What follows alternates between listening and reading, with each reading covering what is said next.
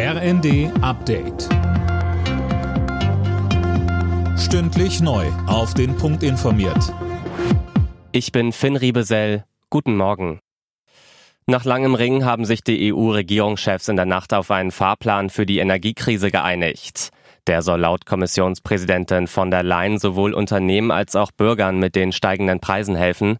Details sind aber noch unklar. Bundeskanzler Scholz sprach von gemeinsamen Gaseinkäufen.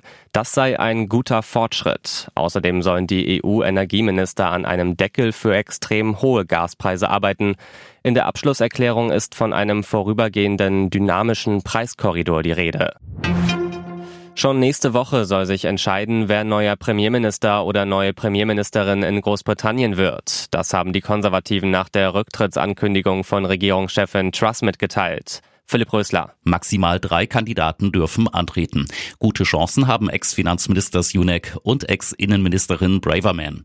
Spekuliert wird auch über ein Comeback von Boris Johnson. Er war ja im Juli selbst nach einer Reihe von Skandalen zurückgetreten.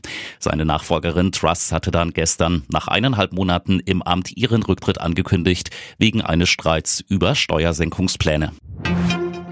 Der ukrainische Präsident Zelensky wirft Russland vor, einen Staudamm in der südukrainischen Region Cherson zu verminen. Eine Zerstörung des Damms würde eine Katastrophe auslösen, so Zelensky.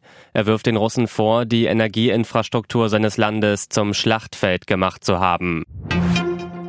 Weihnachtsbäume werden in diesem Jahr voraussichtlich nicht teurer. Davon geht der Bundesverband der Weihnachtsbaumerzeuger aus. Wie Verbandchef Hennecke der neuen Osnabrücker Zeitung sagte, wird die Preisspanne wegen einer guten Ernte in etwa so ausfallen wie im Vorjahr.